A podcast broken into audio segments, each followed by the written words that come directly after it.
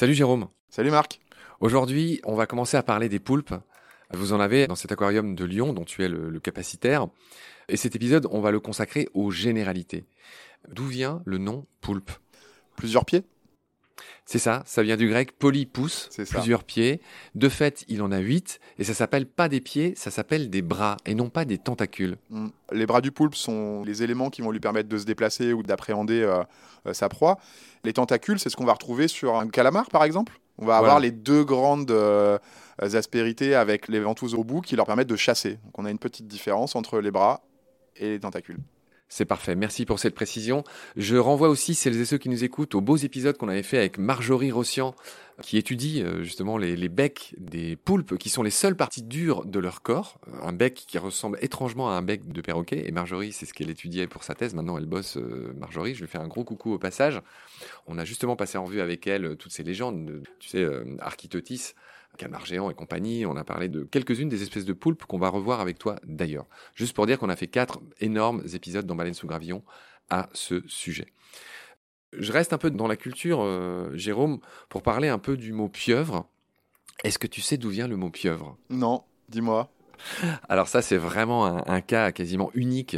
On en parle dans Nomen, qui est le petit frère de tous nos podcasts. hein, c'est un, un des quatre qu'on fait. Dans Nomen, tu sais, on explique d'où viennent l'origine des noms. Et pieuvre a une origine absolument incroyable. C'est un mot qu'on doit à Victor Hugo. C'est-à-dire qu'avant, on disait poulpe.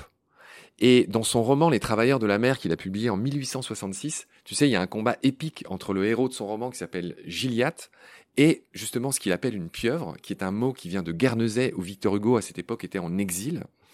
Et ce roman a eu un tel retentissement que pieuvre, qui n'existait que dans ce roman, est passé dans le langage populaire. Et maintenant, les gens disent plus pieuvre que poulpe, euh, qui est plutôt réservé malheureusement à l'alimentation, car les poulpes se mangent. Est-ce que tu manges du poulpe, Jérôme? Ouais, j'en mange. Mais c'est pas forcément euh, ce que je préfère.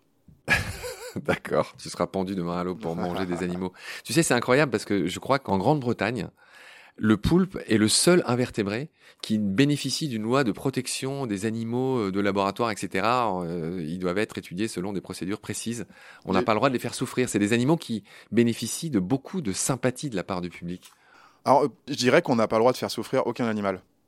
mais, euh, mais en effet, c'est un invertébré extrêmement évolué sur lequel l'homme a placé, euh, entre guillemets, beaucoup d'espoir de recherche pour essayer d'évaluer ce qu'est le bien-être animal, en fait. De pouvoir mesurer la notion de bien-être, de douleur, d'absence de douleur, de manque, tous les éléments euh, qui font le bien-être euh, d'une espèce.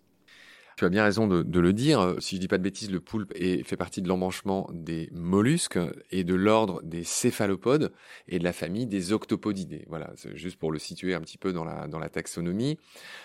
Jérôme, dis-nous une autre chose étonnante concernant le poulpe, c'est son cœur, je devrais dire ses cœurs. ses cœurs. Ah, Il a un principal, comme nous, mais il a aussi deux plus petits cœurs brachiaux qui sont au niveau des branchies et qui vont permettre en fait de maximiser euh, l'oxygénation du sang. Voilà. C'est un invertébré qui a un gros gros besoin d'oxygène euh, dans son développement et dans son évolution.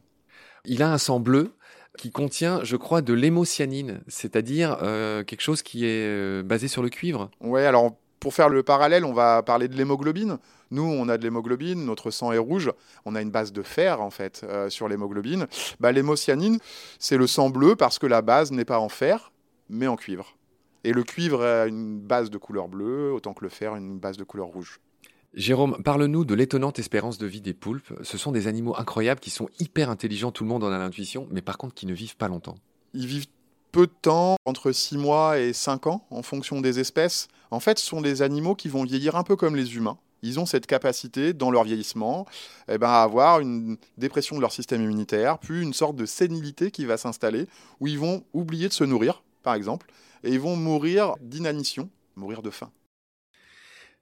Ce sont des animaux extrêmement intelligents qui sont capables de résoudre beaucoup de problèmes complexes, euh, de dévisser, d'apprendre. Enfin, ils sont capables, juste en regardant un congénère le faire, de dévisser par exemple euh, un bocal. Il y en a un qui est resté célèbre en Nouvelle-Zélande, qui s'est échappé de l'aquarium Napier.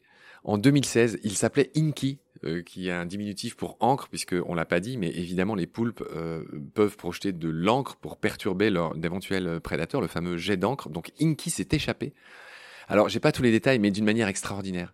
Et un de ses côtés extraordinaires, et tu vas nous le dire, c'est que le poulpe est tout mou, il est capable de s'engouffrer dans des trous qui paraissent bien trop petits pour lui. C'est le champion de l'évasion. Déjà, il est gluant, donc euh, il va glisser dans tous les éléments euh, où il va se retrouver. Il a beaucoup de force, donc il est capable de lever des poids, de lever un couvercle d'aquarium, c'est une facilité pour lui. Et en effet, il va passer dans un trou qui sera à peu près l'équivalent de son bec. C'est-à-dire que tout ce qui sera plus grand que son bec lui permettra de passer. Il faudrait avoir un trou plus petit que son bec qui, lui, n'est pas réductible. Il y a un ordre de grandeur que j'ai lu, c'est qu'un poulpe de la taille du volume global d'un ballon de volet est capable de tenir tout entier dans une canette de coca de 33 centilitres. Largement, je pense. Voilà, c'est-à-dire qu'il est capable de se comprimer à, ce point. Voilà ce qu'on pouvait dire sur l'épisode du jour. Merci beaucoup pour tes lumières, Jérôme. Je te retrouve très vite pour la suite. Prends soin de toi. Salut. Merci beaucoup, Marc. À très bientôt.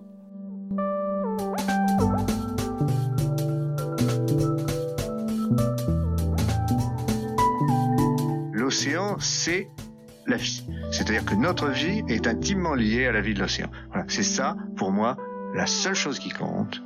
Tout le reste est secondaire, tirer du pétrole, des trucs. Pourquoi faire? Pour augmenter de 5% la production Rigolade